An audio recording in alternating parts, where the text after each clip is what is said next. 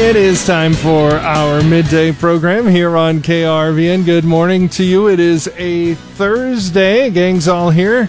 Scott in here with you, along with Jason Jorgensen and Bob Brogan and Clay Patton. Is uh, we got a full house today. Uh, it's, uh, I guess, better than a small straight. I don't know. Is yeah, full house is better than a small straight. Beats, beats two, two pair. pair. Oh, see, there we that's go. how we did that. Clay's here. Or you could call us four of a kind, and next to a royal flush, you're doing pretty good pretty good. That is pretty good. I don't ever get that hand. So unless there's like five wild cards, then I can pull that. Off. Yeah, okay, yeah, that's okay. okay. That's so we're, we're, playing child's games. Yeah, now, it really is. That's right. That's how it works. All right. So Clay's here. That's Clay's voice. Uh, Clay, what do you got for us? Today? Let's have a quick rundown of the farm team today. Of course, we start at twelve nineteen. Alex Wojciechowski talking the Engler journey, and today she is talking with Professor Dave Lamb and his role in the Engler program getting those next generation of entrepreneurs started off, inspiring them quite the story for them. 1245, I was just uh, returned from Manhattan at the 101st Kansas Farm Bureau annual meeting. I talked with their president, Rich Feltz. We get a recap of the policy they're going to be following closely in 2020, a recap of his thoughts on annual meeting uh, and what he hopes for 2020. And then at 117, the Cattlemen's Convention getting underway, Nebraska Cattlemen's in Kearney. So we'll hear from Shaylee Peters. She's got the latest on how things are kicking off there. All right, very good. Uh, I think I, we might have got Susan late. Susan, are you still there? Nope, we didn't. We, we, I thought. I thought there was a moment. Thanks, Clay. Go uh, run over to the other I'm room. Gonna go, okay, I'm, yeah, I'm going to yeah, get my ca- cardio in for the day. All right, we got Jason Jorgensen in here too. Speaking of cardio, the uh, UNK women volleyball team, man, they've played well. They're going to try to get it going in the postseason. That's right. Tonight they will open up at 7:30 against Oklahoma Baptist. Oklahoma Baptist is the team that came the closest to beating the Lopers during the regular season way back at the first weekend of the year. Tonight's match begins at 7:30. Of course, if you can't make it out, we hope to see the place filled, but if you can't mm. make it out, we'll have the match over on 93.1 The River and on the River app. Also, uh, we'll talk some Husker basketball. What a cool night last night for the Pride of Minden. Mm-hmm. Taylor Kissinger knocked down six three-pointers and had 19 points to help the Husker women to a pretty substantial victory as they were able to hold off Duke by four. Huskers are eight and one on the year. Nice start for Amy Williams and that bunch. Boy, after a, after a bad start last year, she's turned it around. Yeah, so they've uh, they've done some nice things, and of course, uh, when you hit 12 three pointers in a game as a team, as they did, you probably hope to win. Which would be the opposite of what uh, Nebraska. Ah, yeah, yeah. Fred Hoiberg's bunch. Uh, the road was unkind that night in Atlanta as they were beaten by Georgia Tech. They they have a lot of things to work on, and they will have to play much better on Saturday. Otherwise, they'll be embarrassed in Omaha by Creighton. Yeah, this isn't uh, not a good Georgia Tech team. Mm, I didn't think so by uh, watching it, but okay. what do I know? Well, all right. Well, all right. Thank you, Jason. I appreciate it. We turn it over to Bob Brogan who's got some stock news for us. Everything down a little bit right now. Stocks are edging lower in midday trading. Investors waiting for the latest news on negotiations to end the trade war between the U.S. and China. The losses today came a day after the market rose on a report that Washington and Beijing could be on track for a trade deal before new U.S. tariffs kick in on December 15th. Meanwhile, the uh, countries that make up the OPEC oil producing cartel are meeting today to decide what to do about their production, whether to um, cut it or um, which would push up the prices of fuel and energy around the world. So those are a few of the things that are taking place. All right, that's all coming up on mid. Time for us to take a look at our 880 Weather Watch, uh, how it's how weather's affecting us in agriculture for all around the world, and uh, we've got Paul Perkins coming in here with us, and you know it, uh, it feels like this time of year. Exactly. A little more seasonal today, not uh, getting spoiled today by the nice weather that we had yesterday, but it looks like we will get some spoiling temperatures as we head towards the weekend once again, but going to have to deal with some more December-like weather for a few days. Anyhow. I guess you know we got to pay for it. You got this time of year. If you want a nice day, you're going to have to pay for it with a couple bad days. Exactly, you betcha. right now we have most of our temperatures on into the low and mid 40s across the area. A few locations still at 38, uh, like in the Ord area, and also 37 in Valentine. Some upper 20s as you head towards the northern half of the Nebraska Panhandle. But in advance of this cold front, we do have temperatures soaring up to about 50 on into east central areas of Nebraska. Aurora at 51. It's 48 in York and also 50 in Hebron. And also some upper 40s to low 50s in much of eastern Nebraska and Kansas. Cooler today, but seasonal behind the passage of this weak cold front that's moving through the region. About all it's going to do is switch our winds around to the north and northwest. Cloud cover, though, on the increase thanks to some low pressure that's tracking across Oklahoma. And we may be seeing a few snow flurries over southwestern areas of Nebraska, south of Ogallala to about the Sidney area, but a little more better chance of seeing some snow from Cheyenne on over to Denver and central areas of Colorado. Otherwise, tomorrow will be even cooler, but we will see decreasing cloud cover as high pressure starts to track from the Dakotas to Wisconsin with a reinforcing shot of colder air. Temperatures over the weekend will be warmer than normal, once again in the 40s and 50s, in behind a warm front that tracks to the east. Our winds on Saturday, though, maybe a bit on the breezy side out of the south, just ahead of a trough of low pressure. Those winds will turn more to the northwest and be lighter behind that trough's passage on Sunday, so Sunday may be the better day. Colder than normal temperatures return for early next week behind a strong cold front. Could see some light snow with a moisture starved disturbance. The best chances of seeing some light snow to the north of Nebraska closer to an area of low pressure. More pushes of cold air for Tuesday and Wednesday night into Thursday. We'll keep our daytime highs for much of early next week in the 30s. There is low confidence with the forecast models right now for additional light snow chances for Tuesday and Tuesday night. Overall, the next seven days looking pretty dry. There are some changes once again in the long term forecast, but for the better this time. Seasonal to slightly cooler than normal temperatures are likely for Nebraska and Kansas. The early half of next week, that better chance of cold air over eastern areas of Nebraska and Kansas. Late next week through December 18th, Nebraska and Kansas temperatures more likely to be seasonal to slightly warmer than normal. Above normal precipitation continues to be a constant and remains likely in Nebraska and Kansas and actually much of the nation Tuesday through the 18th. In the latest regional drought monitor, Nebraska remains 98% drought free. That abnormal dryness continues in the southwest from Hitchcock east to Furnas County. Kansas is getting drier and dropped two percentage points to 52% drought free. Most of west and south central Kansas experiencing abnormal dryness to a moderate drought, but there is severe to extreme drought in the southwest part of Kansas from Finney County to the southwest corner. Key weather factors affecting the markets include a mainly dry period in the Midwest, a much colder outlook for the next week in the plains and Midwest, and varying amounts of rain expected for South America.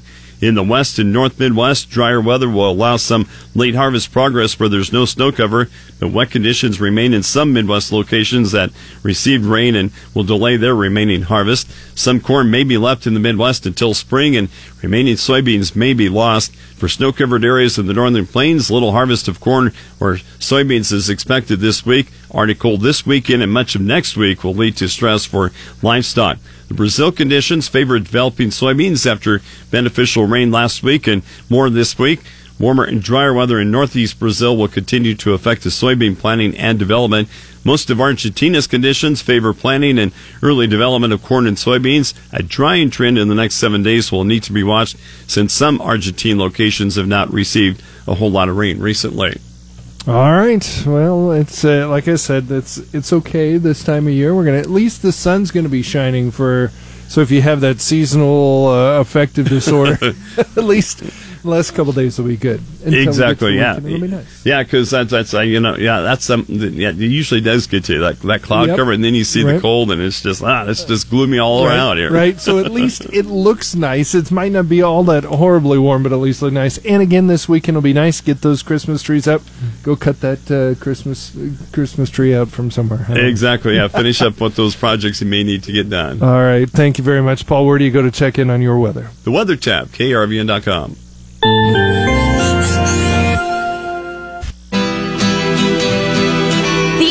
Entrepreneurship Journey, celebrating success, embracing failure, and inspiring the entrepreneur inside of you. for my job to watch students go from point A to point B and to watch that growth.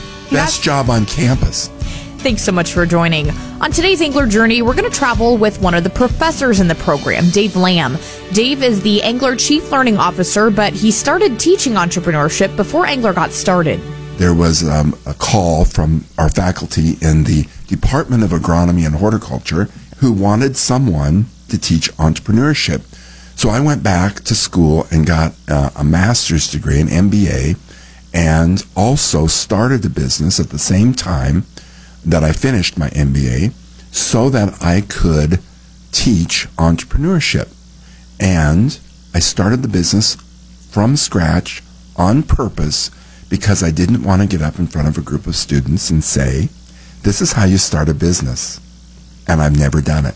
And because of that experience, he now teaches a variety of courses in the Engler program. I've got um, a couple courses that I teach 388, what's called 388, which is sort of a customer discovery course, and then 488, which is a business plan writing course. Um, but in addition to that, we do this um, modules. I've been kind of experimenting with different modules to see which ones work. My most current one is called CEO School. So it's an opportunity to learn what it's like to be the head of a company. And then we're going to do a lot of like have bring CEOs in. But um, what I really want to do is figure out like who do CEOs need to know? So I want students to oh. know who they need to know. Dave says that one of the unique aspects of the Engler program is that the staff learns alongside the students. It is my joy to work with students. I think we all feel the same way. All the staff feels the same way. The the students are the centerpiece of what we do. I mean, like we all don't know all the answers. Like we just are working together to try to figure out what are the next things that we need to know and what are the things that we do. We make tons of mistakes as staff.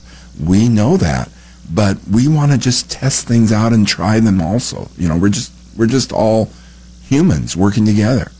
Throughout Dave's time as a professor, he's realized that even though he has an impact on the students, they've helped him become a better coach.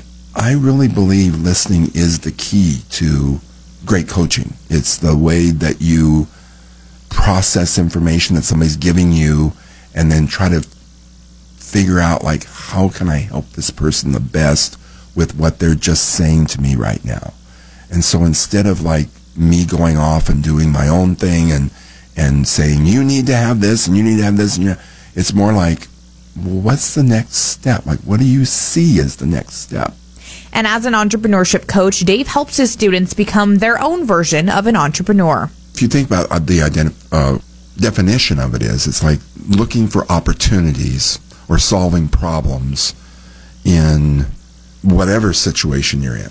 So that's what it really boils down to is can you figure out how to solve a problem? And how do you do that? What are the steps that you take to mm-hmm. do that? And once you get that down, like the process down of what how that works, it works for other things. It's like it doesn't matter what you're working on. It will help you solve problems. You can learn more about Dave Lamb and the Engler Agribusiness Entrepreneurship Program at the University of Nebraska Lincoln by visiting engler.unl.edu. Thanks so much for joining. Until next time, I'm Alex Wojcicki on the Rural Radio Network.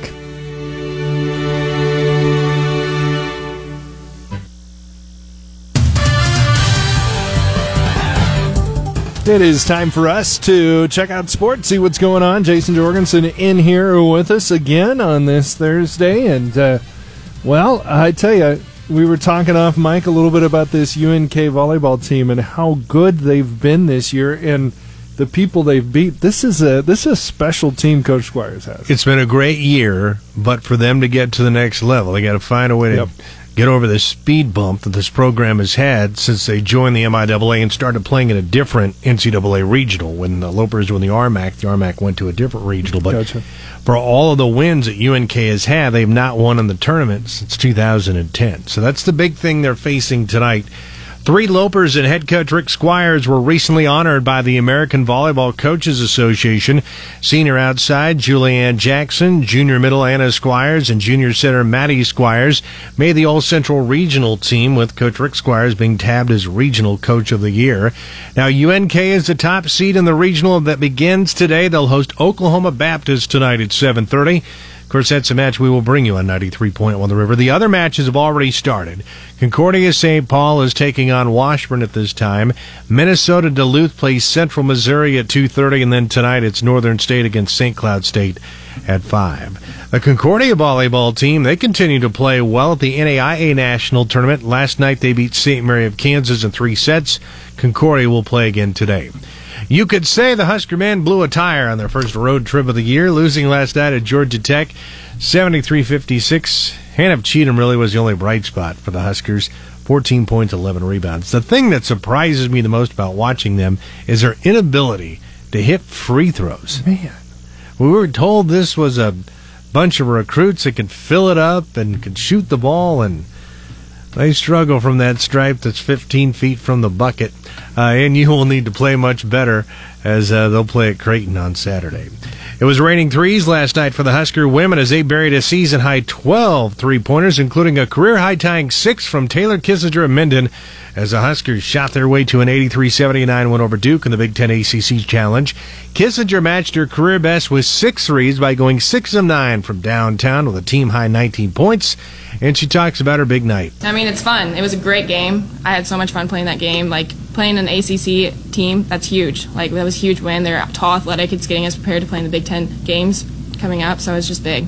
What a start for Amy Williams' bunch. 8 1 on the year. That's a nice win last night. Yeah, that's a that's a big win. And you and I watched Taylor Kissinger just tear it up for years in high school. Good to see her doing well. Yeah, when she played, when when she wasn't hurt, like she said last night, you know, they asked her about her injury situation, and she said, "I missed 27 games in high school." That's true. And she's had some, you know, she's missed some games also uh, this year with the Huskers and in the past. But hopefully, she's healthy and striking down threes the rest of the year. And the winter sports season begins tonight for high school sports. The Lexington boys are poised to have another big year after they went 15 and 10 a year ago. And head coach Zach Jones says they have big goals. The expectations are really high that uh, they set for themselves, really, and, and, and the coaches I think have for for the team as well. Uh, we feel like uh, with bringing our three top scorers back and, and uh, a lot of uh, good depth um, coming up that maybe haven't had a lot of varsity experience but played a lot of basketball together, uh, that we can we can be really competitive. The big three for the Minutemen are Dylan Richmond, Nick Size, and Caleb Carpenter. They'll begin the year ranked in the top 10 in Class B by the Omaha World Herald. They'll start things off tonight at Gothenburg. We'll bring you that girls and boys doubleheader here on 880 KRVN. On KAMI Country Legends, Cozad begins the year at home against Chase Counties. No. Best of luck to all of the teams that either start their season tonight or tomorrow night. It should be fun. It's good to get that season going. It's a long season. Basketball season goes on forever, but It it is fun. All right, for more, find it anytime at krvn.com. All right, thanks, Jason. Mm-hmm. You see her. She's putting up hay, pulling calves, or helping lead within organizations. She's a woman involved in agriculture, and we want to recognize her. Now through December 31st, the Rural Radio Network is taking nominations for your favorite women in agriculture to feature throughout the month of January.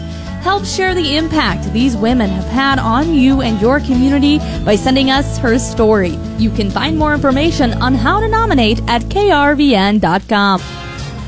Well, time for us to get it going with some news here at the bottom of the hour. And Austin Jacobson, just the man to do it. How are you, sir? I'm doing great. How are you, Scott? Well, inform us, will you please? Yeah, absolutely. Well, 11 members of the Nebraska Army National Guard Cyber Protection Team are heading to Washington, D.C. to join Guard members from other states for the U.S. Cyber Command. Commanding Officer Major Greg Vase was at Tuesday's send off. These 11 soldiers stand ready. 11 soldiers ready for any adversary or to counter any threat on a new and complex battlefield in cyberspace. The team was formed just two years ago. The soldiers can't specifically talk about their mission, but they will be in the nation's capital during the 2020 elections. Authorities have been notified about an inmate missing from the Community Corrections Center in Omaha. 48 year old Shelton Fills left the facility at around 6 p.m. on Wednesday. He removed the electronic monitoring device he was wearing, which was recovered in Carter Lake, Iowa. Fills is serving an eight year sentence out of Douglas County on weapons charges, resisting arrest, and making terroristic threats. His sentence started on October 5th, 2012, and he is tentatively scheduled for release on January 9th, 2020. Fills is an African American male, 6 feet tall, 230 pounds with black hair and brown eyes. The Community Correction Center is one of two community custody facilities operated by the Nebraska Department of Correction Services. Community custody is the lowest custody level and the least restrictive facility. Inmates are allowed to participate in work opportunities, attend school and religious services with prior approval and without direct supervision. Anyone with information about Phil's whereabouts is asked to contact local authorities or the Nebraska State Patrol. Police have arrested three suspects in connection with Omaha's latest homicide. Omaha police said Wednesday they had arrested 19-year-old Davian Wallace and 19-year-old Daniel Cameron Link on suspicion of criminal homicide in connection with Dustin Mohang's death. 18-year-old Caleb Lott was arrested on suspicion of being an accessory to a felony. Police said Mohang's body was found in a yard in the Milf Mill- Millard neighborhood on Monday morning. Few details have been released about the 21 year old Mowing's death, but police said they were treating it as a homicide. Whether the U.S. Mexico Canada agreement will be approved this year is still in question. House Democrats say they're nearing an agreement, but Senator Chuck Grassley of Iowa, chairman of the Senate Finance Committee, says they're running out of time. Senate Republicans, including Senator Ben Sasse, took to the Senate floor yesterday to tout the agreement and called on House Democrats to hold a vote by needlessly stonewalling the USMCA trade agreement, Speaker Nancy Pelosi and the House Democrats are taking Nebraska agriculture hostage. This is petty, stupid politics at its worst. The USMCA trade deal is free, it's a free trade win for our farmers and ranchers, and they desperately need this win right now. And Iowa Senator Joni Ernst noted that the deal has been pending for more than a year, representing an entire cycle of planting and harvesting for those in the fields, and she has also urged the House to vote. That's your news at 12:30 there, Scott. I should turn my mic on. Thank you, Austin. no problem. All right.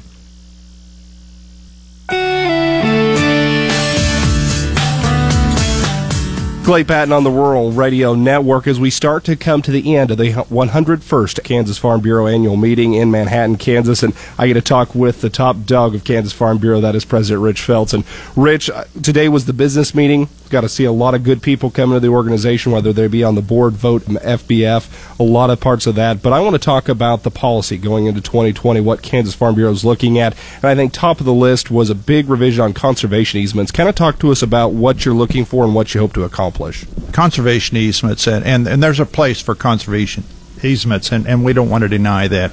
I think one of our ch- challenges with conservation easements, and we've had a couple issues here around the state that have kind of brought this to the forefront, but when, when we do a conservation easement, uh, we look at us as we're stewards of the land for the long term. When we do conservation easements, a lot of those easements, we're making a commitment for eternity and and we're really concerned about the impact that that can have, even in the conservation sense, some issues that that brings about. Another policy that you guys are looking at, and, and has always been the policy to support ag education inside the classroom for all the Kansas students, but you'd like to see maybe a little bit of a stronger effort going in there. What does Kansas Farm Bureau want to see put forth? Is would it be funds allocated towards agricultural education or curriculum? A lot of the above, but I think one of the most important things is we're looking at the opportunities to how we can expand ag education, particularly amongst our youth, as we get into a culture that uh, is is less rural all the time, and we've got, regardless of the state that you're in, the size of your state, we got so many of these young people that have no idea of where their food comes, the value of the food, how it's produced. We just feel like we can have a more efficient delivery system than we've got kind of early, but we've got some things in the discussion stage that we're looking into is how we can enhance that, include more and more people into that process, our commodity groups, our ag organizations, some of our agribusinesses that might not be directly involved in food processing, but they're there as agribusiness people. One of the third highlights I saw, and we'll keep it along the lines of ag education, is again addressing the rural vet shortage we see not only in Kansas but really across the country. Do we hope to see a quick return on that, or do you think this is slow building, getting more people towards large animal veterinarian and veterinary medicine in general? Talk about slow, and I think the attrition away from country vets has been kind of slow but gradual as time's gone on. But as, as time goes on and we t- look out there and see the number of these country vets so that, that are retiring, uh, and there's not as much desire for the individuals to go back into some of these rural areas. And most of those rural areas, it's large animal vets. It's not those that'll be shared practices and, and have a lot of revenue from the small animal or pet industry. So our efforts are to do what we can to encourage rural vets. But in the discussions that we had around the state, though, I think we went beyond just rural vets, rural doc, rural VOAG instructors. Any of those professional jobs are being challenged. coming back to a lot of our rural communities. And when we say rural, I mean real rural. Let's talk about the annual meeting in itself. A great turnout, a good deal, and it was really a time. 2019 has had its challenges for the ag industry, but it was a time for people to come together, rejoice, relax, and, and kind of enjoy the fellowship of it. What did you take from annual meeting? I took it that it was almost a big party, I think, for a lot of people because this year has been so challenging, as you said. And at one time they asked, a show of hands for who wasn't finished with harvest. And thank goodness there were only a couple hands went up, but quite an accomplishment this year that we're finally done. Harvest may not have been as great as everybody anticipated when they put the crop in the ground, but that's always the case, it seems like. But here, getting everybody to come together across the strait, compare, well, we're too dry, we're too wet, those kind of things. That's always great for our ag community to come together and share what they're doing in their livelihood. As we start to flip the calendar into 2020, it's it's on the horizon. What do you see as direction for the organization, and what do you hope to accomplish in 2020? One of our big issues in Kansas is broadband deployment. We've worked diligently on that. According to the data, we have about 30% of our area in the state of Kansas is not covered with broadband and, and we just feel like in the era when technology is becoming so important that we've got to improve that and have more broadband. So that's going to be one of the issues. As always, we close eye on water issues and what's what's developing there. When we go to the federal level, I don't think there's any question right now is remember we had a farm bill that we got passed and, and people are now getting ready to participate in that, but that's that's old history anymore but it's the discussion around trade and tariffs is just sucking all the oxygen out of the room, and and we're ready to see some action in those those areas as well. Environmental regulations, renewable fuels is is getting a lot of attention, and ethanol. We continue to want that. Immigration is a major issue, I think, to a lot of agriculture. A lot of attention has to be paid there as well a lot of things to address, but Farm Bureau and Kansas Farm Bureau in particular able to get it done and throw a lot of support at it. Rich, we appreciate the time today. Anything you think we've overlooked or final thoughts, closing comments for us as we round out the 101st annual meeting? I think the thing we've overlooked is, uh, you know, in my talk the other night, I said commodity prices less than adequate. So if we can if we can do something to improve part of that, I think it would help everybody a lot. Looking forward to the next year, and as as ag people and production ag especially, we're eternal optimists, and uh, next year will be better. Kansas Farm Bureau President Rich Feltz. Is Kansas Farm Bureau and the 101st annual meeting in Manhattan. I'm Clay Patton on the Rural Radio Network.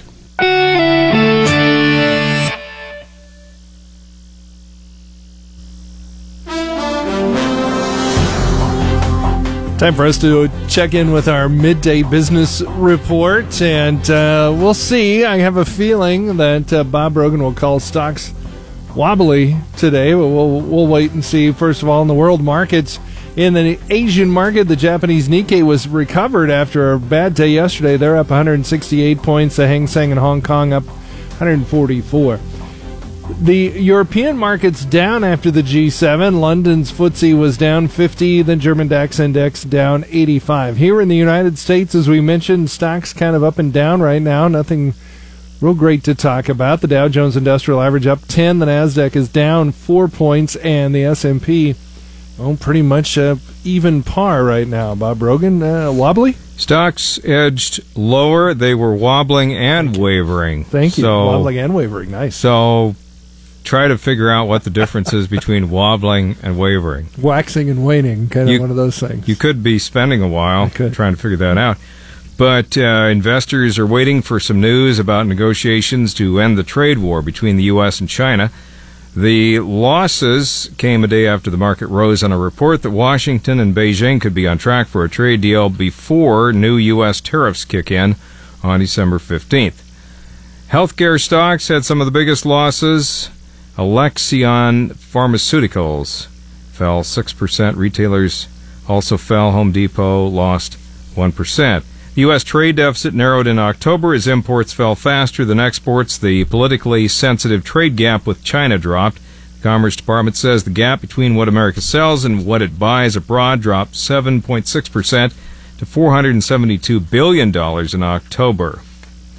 The countries that make up the OPEC oil producing cartel are meeting today to decide whether to cut down on their production and push up prices of fuel and energy around the world. The group is expected to prolong production cuts they've agreed on for the past three years, though some experts believe they could deepen them further to support prices. We'll stay tuned and see what happens. The Justice Department has unsealed charges against two Russian men in what authorities say is one of the worst computer hacking and bank fraud schemes of the past decade.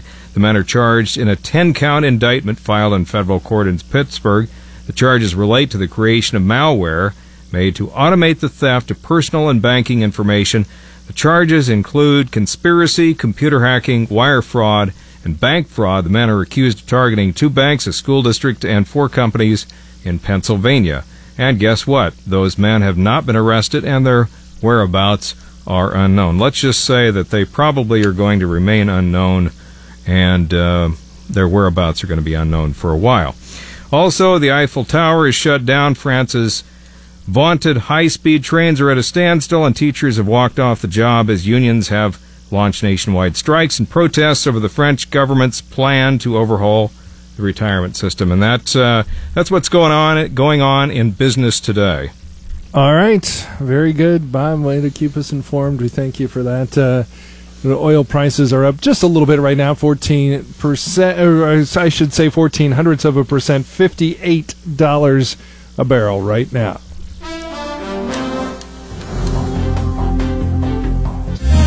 Clay Patton on the Rural Radio Network as we talk with John Payne, Senior Marketing Analyst with Daniels Ag Marketing in Chicago, publisher of the newsletter This Week in Grain. And John, a lackluster close, not a lot of excitement here, but soybeans still ending more towards the middle of their range, but up on the green on the day. Do we see this possibly continuing through the overnight trade? Oh, I don't know. I think nine dollar November or nine dollar March contract probably will hold us here. Although I have to be impressed, and uh, for all you guys who are waiting to buy the dip, I mean, we've already seen now twenty cents pass from high to low, so or from low to high. So, um, you know, I think you got to be careful here to chase at this price. I think there's going to be sellers coming in. Uh, rumors are that there was a large Argentinian crusher that is going under, so they had to lift a lot of soy meal hedges, and I think that that makes sense to us here. There's just a lot of spreading off of corn and, and wheat, and really didn't make a lot of sense to us. But um, I, I think you know, I think we bottomed in the near term, but I don't know if I'd chase this up here. Um, it's just too much risk, I think, having it fall back into the 870s where you'd want to be buying it if you're long Jan. When we look over at corn and wheat, and they both seem to be the short side of the spreads definitely today. Kansas City wheat in particular here at the close really taking a little bit more of a chunk of selling. It tried to gain on Chicago early on in the day, but that spread's still in, in effect. Yeah, it is. And, you know, you'd think that I would switch at some point, but it's you know, I think everybody's trying to chase that, thinking that we're going to see a, a regression at some point. But there's a story in Chicago. There is a bullish story when it comes to planning. There's a bullish story when it comes to yield from last year. Um, it doesn't exist in Kansas City. In fact, I've heard seed shortages in in the southern part of Texas just due to the fact that that many people are wanting to plant. So I'm I'm a little bit cautious that. Uh, you know, I think we're through delivery and the markets did well. Uh, the the global prices continue to itch up, so I don't think I'd be flushing this on breaks. But you know, I wouldn't be shocked to see this thing run back down into the low 420s and kind of bounce around for a while, especially if things will get negative with trade. Have the early estimates out for next Tuesday's WASDE in the stockpiles, and quite a drastic drop we've seen in corn ending stockpiles. What is Daniel's Ag Marketing take there? I mean, I'd like to be bullish you know, and a lot of it's based off of what's going to be grown this next year. I think there's a time to want to own corn. If you're going to own it over the long run, this is a great time. I think this this price level is going to hold up, especially as we get into the summer. But just in the near term, you know, the market isn't feeling any shortfall at all. Ethanol margins are sketchy at best. You know, feed margins are great, but you just don't have that export story, which was reiterated this morning. We only moved 500,000 metric tons. It was holiday week uh, a week ago, but still, we need to be moving a million and a half you know, so we're we're close to 50, 60 million bushels light per week, in my opinion, uh, from where we need to be, and uh, I don't see that changing enough in the short run. I think we will get business down the road, but it's it's just not enough here to get things moving. John Payne, Daniel Ag Marketing. Do you remember futures trading involves risk of loss and may not be suitable to all investors?